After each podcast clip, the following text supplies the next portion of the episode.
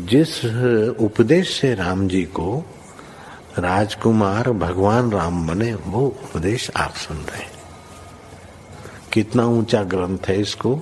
वाल्मीकि रामायण भी बोलते, योग वशिष्ठ महारामायण भी बोलते। राम तीर्थ ने इसी का बार बार अध्ययन किया था। ये आप भी शांत हो जाएँगे परमात्मा में, और दूसरों को भी शांति देने की क्षमता देने वाला ये सद ग्रंथ है। इसको वेदांत का सिद्धांत ग्रंथ बोलते हैं। दूसरे होते प्रक्रिया ग्रंथ। ये ये करके फिर कब वो आचार्य बनो, तब समझो, ये तो थोड़ा पढ़ो और फिर वही सिद्धांत की बात। तो बार बार योग वशिष्ठ महारामायण विचारने योग ओम श्री सदगुरु परमात्मा ने नम।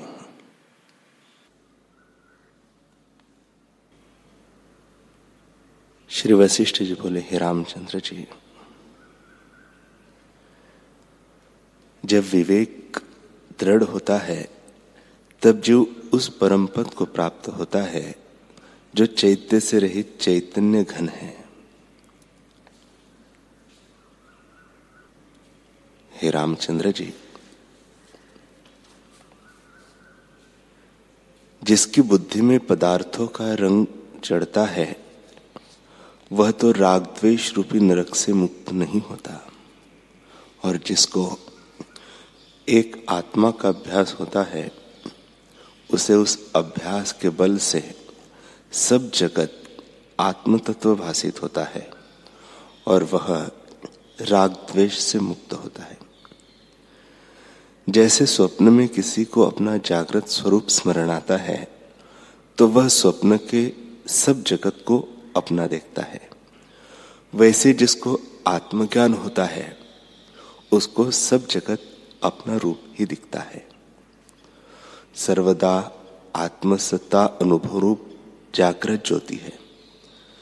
जिसको ऐसी आत्मसत्ता में नास्ती की भावना होती है, वह गड्ढे में कीट होता है। पाषाण, वृक्ष, पर्वत आदि स्थावर योनियों को प्राप्त होता है और उनमें चीर काल तक वह रहता है। जब तक उसकी बुद्धि का द्वैत का संयोग होता है, तब तक वह जगत भ्रम देखता है और भ्रम नहीं मिटता। पर जब उसके संवित को द्वैत का संयोग मिट जाता है, तब जगत भ्रम निवृत्त हो जाता है। हे रामचंद्र जी सम्यक ज्ञान से जगत के भ्रम का अभाव हो जाएगा। अभाव का निश्चय जगने पर फिर जगत नहीं भाषित होता। जब संसार के पदार्थों से संवित बिंधी हुई है, तब जैसा निश्चय होगा, वैसा ही प्राप्त होगा, और उसी निश्चय के अनुसार फिर आपकी गति होगी। जो पुरुष ऐसा है कि देह के इष्ट अनिष्ट की प्राप्ति में सम रहता है, पर उसे आत्मसत्ता जो कि त्यो नहीं भासती तो वह ज्ञानी है। आत्मसत्ता जाने बिना उसका संसार निवृत्त नहीं होता। जब आत्मसत्ता का साक्षात्कार होगा, तभी सब भ्रम निवृत्त होगा।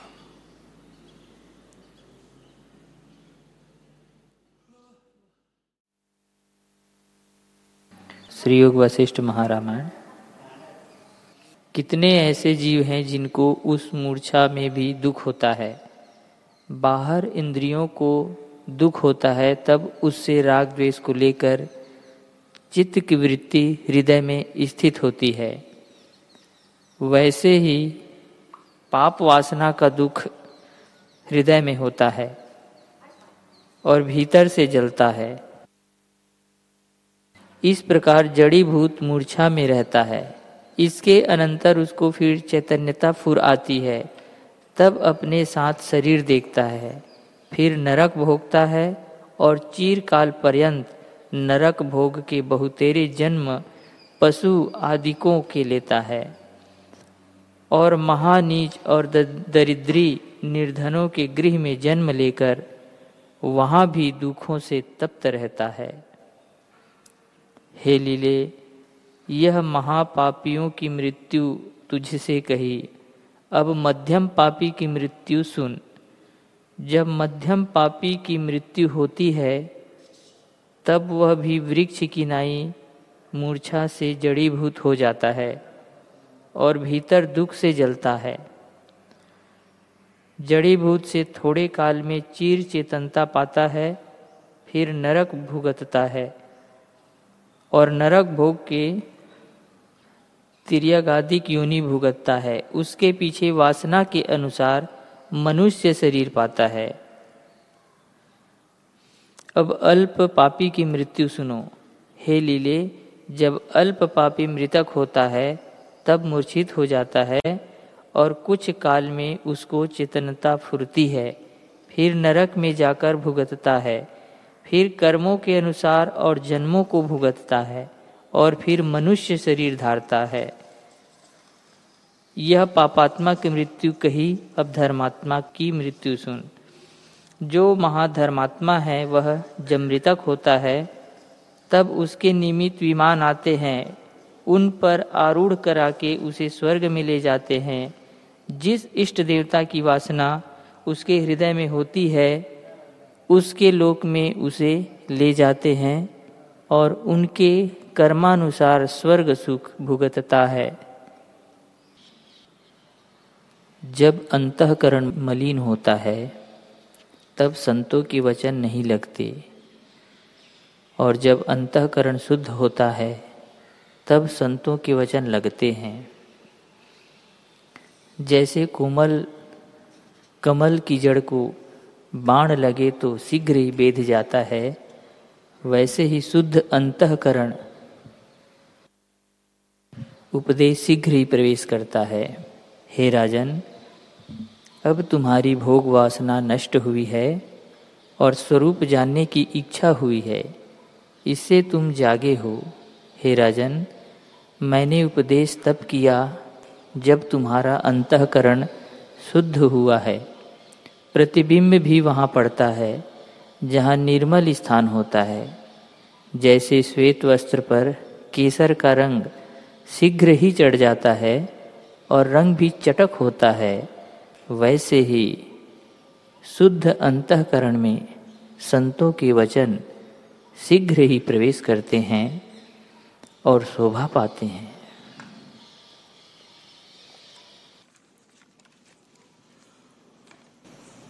ओम श्री सदगुरु परमात्मा ने नम। श्री योग वासिष्ठ महारामायण, निर्वाण प्रकरण, सर्ग उनहत्तर कुंभज ने कहा, हे राजन, मैं तुम्हें उपदेश करता हूँ। तुम उसे हृदय में धारण करो। जो तुम उसे हृदय में न धारण करोगे तो मेरे कहने से क्या होता है? जैसे डाल पर कौवा हो और शब्द भी सुने तो भी वह अपने कौवे के स्वभाव को नहीं छोड़ता। वैसे ही, जो तुम भी कौवे की तरह हो तो मेरा कहना व्यर्थ है। जैसे तोते को जो सिखाते हैं, उसे वह सीखता है, वैसे ही तुम भी हो जाओ। शिखर ध्वज ने कहा, हे भगवान, जो तुम आज्ञा करोगे, सो मैं करूँगा। जैसे शास्त्र और वेद के कहे कर्म करता हूँ, वैसे ही तुम्हारा कहना करूँगा। यह मेरा नियम है। जो तुम आज्ञा करोगे, सो करूँगा। तब देवपुत्र ने कहा, हे राजन, प्रथम तो तुम ऐसा निश्चय करो कि इन वचनों से मेरा कल्याण होगा। फिर ऐसे जानो कि पिता जो पुत्र को सिखाता है तो शुभ ही होता है। मैं जो तुमसे कहूँगा, सो शुभ ही कहूँगा। उससे तुम्हारा कल्याण होगा। इसलिए निश्चय जानो कि इन वचनों से तुम्हारा कल्याण ही होगा। एक आख्यान जो पहले कभी हुआ है, तुमसे कहता हूँ, उसे सुनो। एक पंडित धन और गुणों से संपन्न था। वह सर्वदा चिंतामणि के पाने की इच्छा करता था। उसके लिए शास्त्र में जैसे उपाय कहे हैं, वैसे ही करता था। जब कुछ काल व्यतीत हुआ, तब जैसे चंद्रमा का प्रकाश होता है, वैसे ही प्रकाशमान चिंतामणि उसे प्राप्त हुई। उसने उसे ऐसे निकट जाना कि हाथ से उठा लेगा। जैसे उदयाचल पर्वत के निकट चंद्रमा उदय होता है, वैसे ही चिंतामणि जब निकट आकर प्राप्त हुए तब पंडित के मन में विचार आया कि यह चिंतामणि है अथवा कुछ और है। जो चिंतामणि हो तो उठा लू, और जो चिंतामणि न हो तो किस निमित्त उठाओ फिर कहा, उठा लेता हूँ। मणि ही होगी। फिर सोचा कि यह मणि नहीं है, क्योंकि मणि तो बड़े यत्न से प्राप्त होती है। मुझे सहज में क्यों प्राप्त होगी? ऐसे विदित होता है कि यह चिंतामणि नहीं है। जो इस तरह आसानी से प्राप्त होती तो सब लोग धनी हो जाते हैं। जब ऐसे संकल्प विकल्प कर पंडित विचारने लगा और उससे उसके चित्त पर आवरण पड़ गया, तब मणि छिप गई। क्योंकि जो सिद्धियाँ है, उनका मान और आदर न करिए तो शाप देती है। जिस दिव्य वस्तु का कोई आवाहन करता है और उसका पूजन नहीं करता तो वह उसे त्याग जाती है। तब उसे बड़ा दुख हुआ। कि चिंतामणि मेरे पास से चली गई। निदान वह फिर यत्न करने लगा। तब कांच की मणि उसका उपहास करने को उसके आगे आ पड़ी। उसको देखकर वह कहने लगा कि यह चिंतामणि है। अबोध के कारण वह उसको उठाकर अपने घर ले आया और उसे ही चिंतामणि मान लिया। जैसे मोह से जीव असत को सत और रस्सी को सर्प जानता है। जैसे दृष्टि दोष से दो चंद्रमा देख पड़ते हैं और मनुष्य शत्रु को मित्र और विष को अमृत रूप जानता है, वैसे ही उसने कांच को चिंतामणि जानकर जो कुछ अपने पास धन था, वह भी लुटा दिया और कुटुंब का त्याग कर कहने लगा कि मुझे चिंतामणि प्राप्त हुई है। अब कुटुंब से क्या प्रयोजन है? निदान घर से निकलकर वन में गया और वहाँ उसने बड़े दुख पाए, क्योंकि काच की मणि से कुछ प्रयोजन नहीं सिद्ध हुआ। ऐसे ही हे राजन, मूर्ख लोग विद्यमान वस्तु को त्यागते हैं, उसका महात्म्य नहीं जानते और उसको नहीं पाते। देवपुत्र बोले, हे राजन, इसी प्रकार एक और आख्यान कहता हूँ, वह भी तुम सुनो। मंदराचल पर्वत के वन में सब पहाड़ियों का राजा एक हाथी रहता था। वह मानो स्वयं विंध्याचल था, जिसको अगस्त्य मुनि ने बढ़ने से रोका था। उसके बड़े बड़े दांत इंद्र के वज्र की तरह तीक्ष्ण थे और प्रलय काल के बड़वानल के समान वह प्रकाशमान था। वह ऐसा बलवान था कि सुमेरु पर्वत को दांतों से उठा ले। निदान उस हस्ती को एक महावत ने, जैसे राजा बलि को विष्णु भगवान ने छल करके बांधा था, लोहे की जंजीर से बांधा, और वह आस पास के एक वृक्ष पर चढ़ बैठा कि कूद कर हाथी के ऊपर चढ़ बैठो। वह हाथी जंजीर में महाकष्ट को प्राप्त हुआ। उसने इतना दुख पाया जिसका वर्णन नहीं हो सकता। तब हाथी के मन में विचार आया कि जो अब मैं बल से जंजीर न तोड़ूँगा तो कैसे छूटूँगा? यह सोचकर उसने उस जंजीर को बल करके तोड़ दिया। तब वृक्ष पर जो महावत बैठा था, वह गिरकर हाथी के पैरों के आगे आ पड़ा और भय को प्राप्त हुआ। जैसे वृक्ष का फल पवन से गिर पड़ता है, वैसे ही महावत भय से गिर पड़ा। जब इस प्रकार महावत गिरा, तब हाथी ने विचार किया कि यह मृतक समान है, इस मरे को क्या मारना है?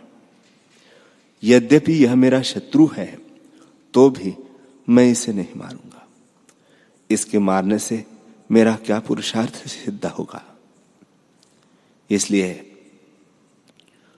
जैसे स्वर्ग के द्वार को तोड़कर दैत्य वहाँ प्रवेश करते हैं, वैसे ही जंजीर तोड़कर वह हाथी वन में गया और महावत हाथी को गया हुआ देखकर उठ बैठा और अपने स्वभाव में स्थित हुआ।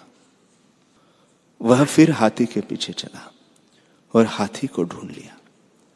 जैसे चंद्रमा को राहु खोज लेता है, वैसे ही वन में हाथी को उसने खोज लिया। तब क्या देखता है कि वह वृक्ष के नीचे सोया पड़ा है। जैसे संग्राम को जीतकर सुरमा निश्चिंत सोता है, वैसे ही हाथी को निश्चिंत सोया पड़ा देखकर महावत ने विचार किया कि इसको वश में करना चाहिए। यह विचार उसने यह उपाय किया। कि वन के चारों ओर खाई बनाई और खाई के ऊपर कुछ तृण और घास डाली। जैसे शरद काल के आकाश में बादल देखने भर को होता है, वैसे तृण और घास खाई के ऊपर देखने भर को थी। निदान, जब किसी समय हाथी उठकर चला और खाई के बीच गिर पड़ा, तब महावत ने हाथी के निकट आओ से जंजीरों में बाँध दिया। तब वह हाथी बड़े दुख को प्राप्त हुआ। जो तप करके वन में दुख पाता है, उससे भविष्य का विचार नहीं किया। अज्ञानी को भविष्य का विचार नहीं होता, इसी से वह दुख पाता है। हे राजन, यह जो मणि और हाथी के आख्यान तुमसे मैंने सुनाए हैं, उनको जब तुम समझ लोगे, तब आगे तुम्हें मैं उपदेश करूँगा। इतना कहकर वशिष्ठ जी बोले हे रामचंद्र जी, जब देवपुत्र ने ऐसा कहा, तब राजा बोला, हे देवपुत्र, यह जो दो आख्यान तुमने कहे हैं, सो तुम ही जानते हो। मैं तो कुछ नहीं समझा।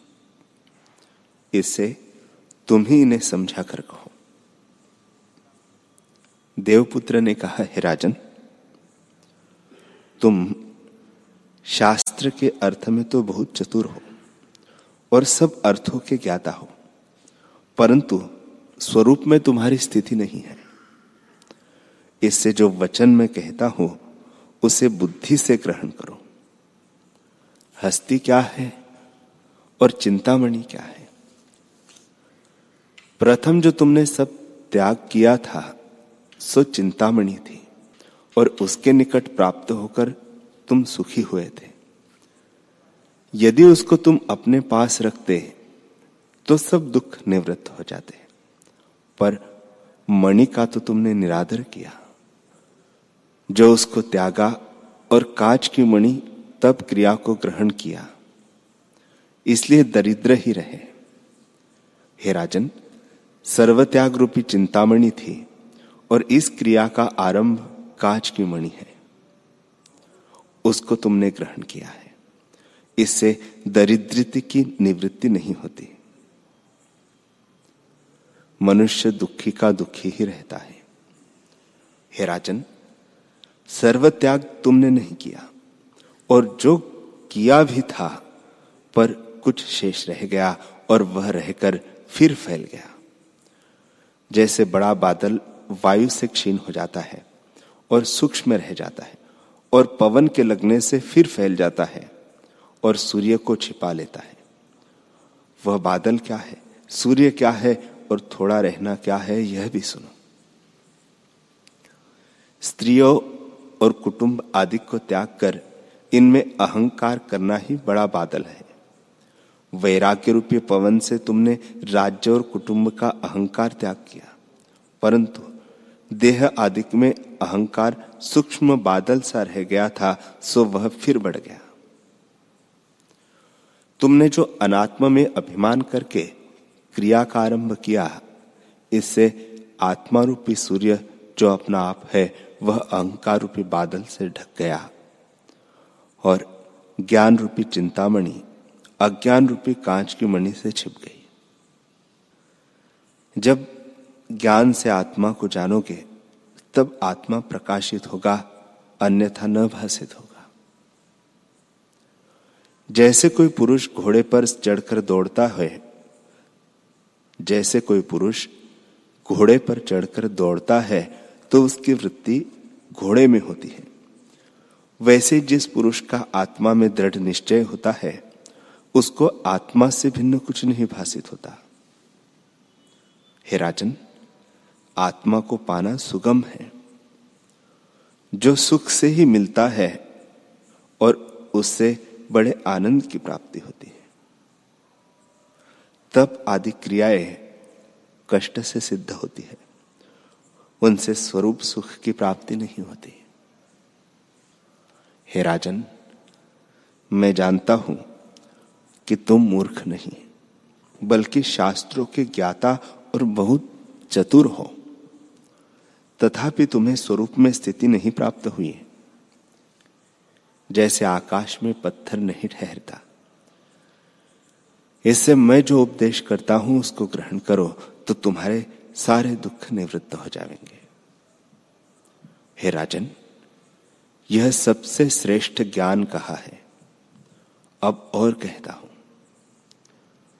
तुमने जो तप का आरंभ किया है और उसका जो फल जाना है, उस ज्ञान से यह श्रेष्ठ ज्ञान कहता हूँ। इससे तुम्हारा भ्रम निवृत्त हो जाएगा। हे राजन, मैंने यह चिंतामणि का संपूर्ण तात्पर्य तुमसे कहा। अब हाथी का वृत्तांत, जो आश्चर्य रूप है, वह भी तुम सुनो, जिसके समझने से अज्ञान निवृत्त हो जाएगा। मंदराचल का हाथी तो तुम हो, और महावत तुम्हारा अज्ञान है। इस अज्ञान रूपी महावत ने तुमको बांधा था, और तुम आशा रूपी जंजीरों से बंधे थे। और जंजीरें घिस जाती है, पर आशा रूपी फांसी नहीं कटती। यह दिन दिन बढ़ती जाती है। हे राजन आशा रूपी फांसी से तुम महादुखी थे। हस्ती के जो बड़े दांत थे, उनसे उसने साकोलों को तोड़ा था। वे विवेक और वैराग्य थे। तुमने विचार किया कि मैं बल करके छोटू। राज्य कुटुंब और पृथ्वी का त्याग कर, जब तुमने उस फांसी को काटा, तब आशा रूपी रस से कटे।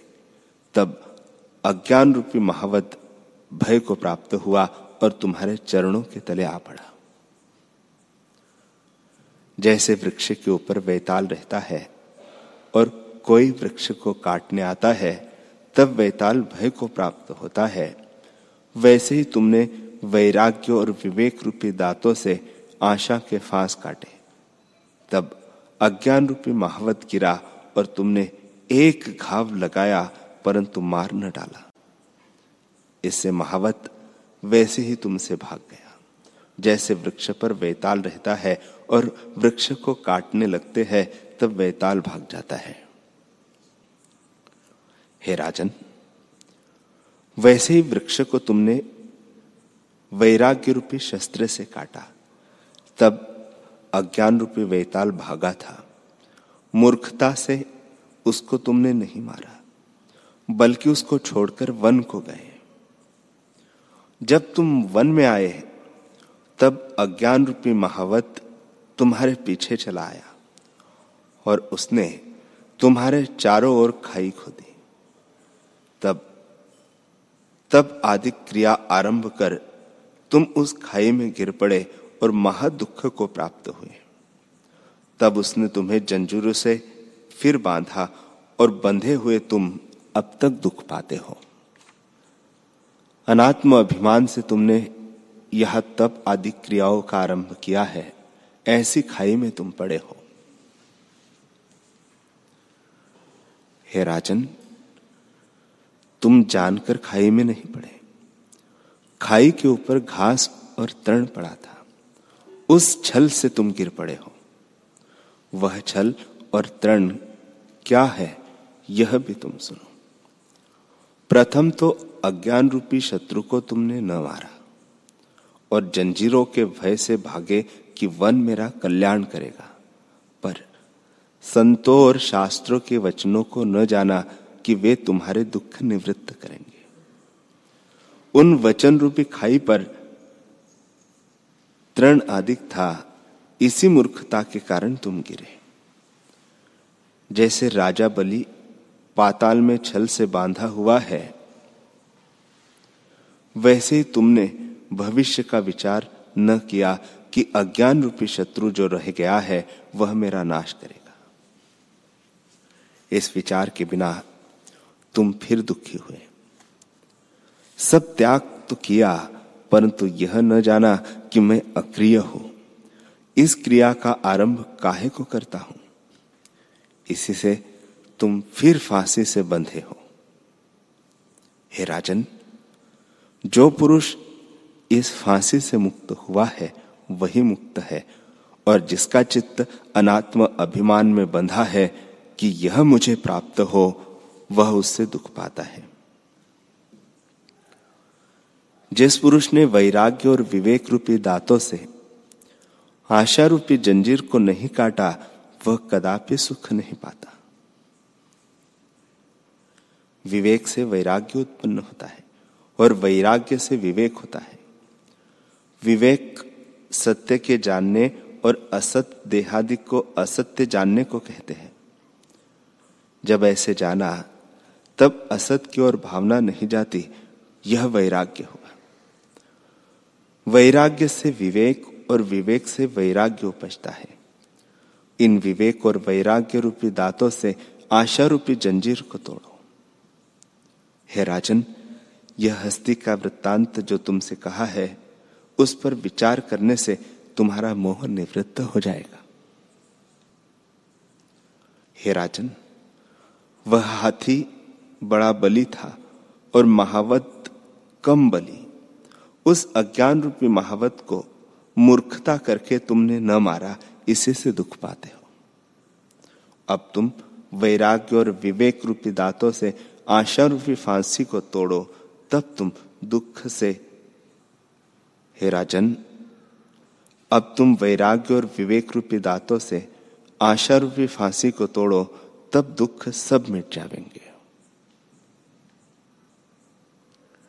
देवपुत्र ने कहा, है राजन ब्रह्मविद्ता और सब ज्ञानियों में श्रेष्ठ, साक्षात ब्रह्म स्वरूप और सत्यवादिनी तुम्हारी स्त्री जो चुड़ाला थी उसने तुम्हें उपदेश किया था। पर तुमने उसके वचनों का किस निमित्त निरादर किया? मैं तो सब जानता हूँ, क्योंकि त्रिकालज्ञ हो तो भी तुम अपने मुख से कहो। एक तो यह मूर्खता की, कि उपदेश न अंगीकार किया, और दूसरी यह मूर्खता की, कि सर्वत्याग न करके फिर वन अंगीकार किया। जो सर्वत्याग करते तो सब दुख तुम्हारे मिट जाते हैं।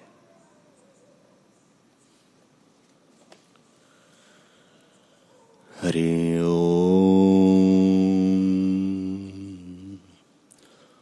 हरि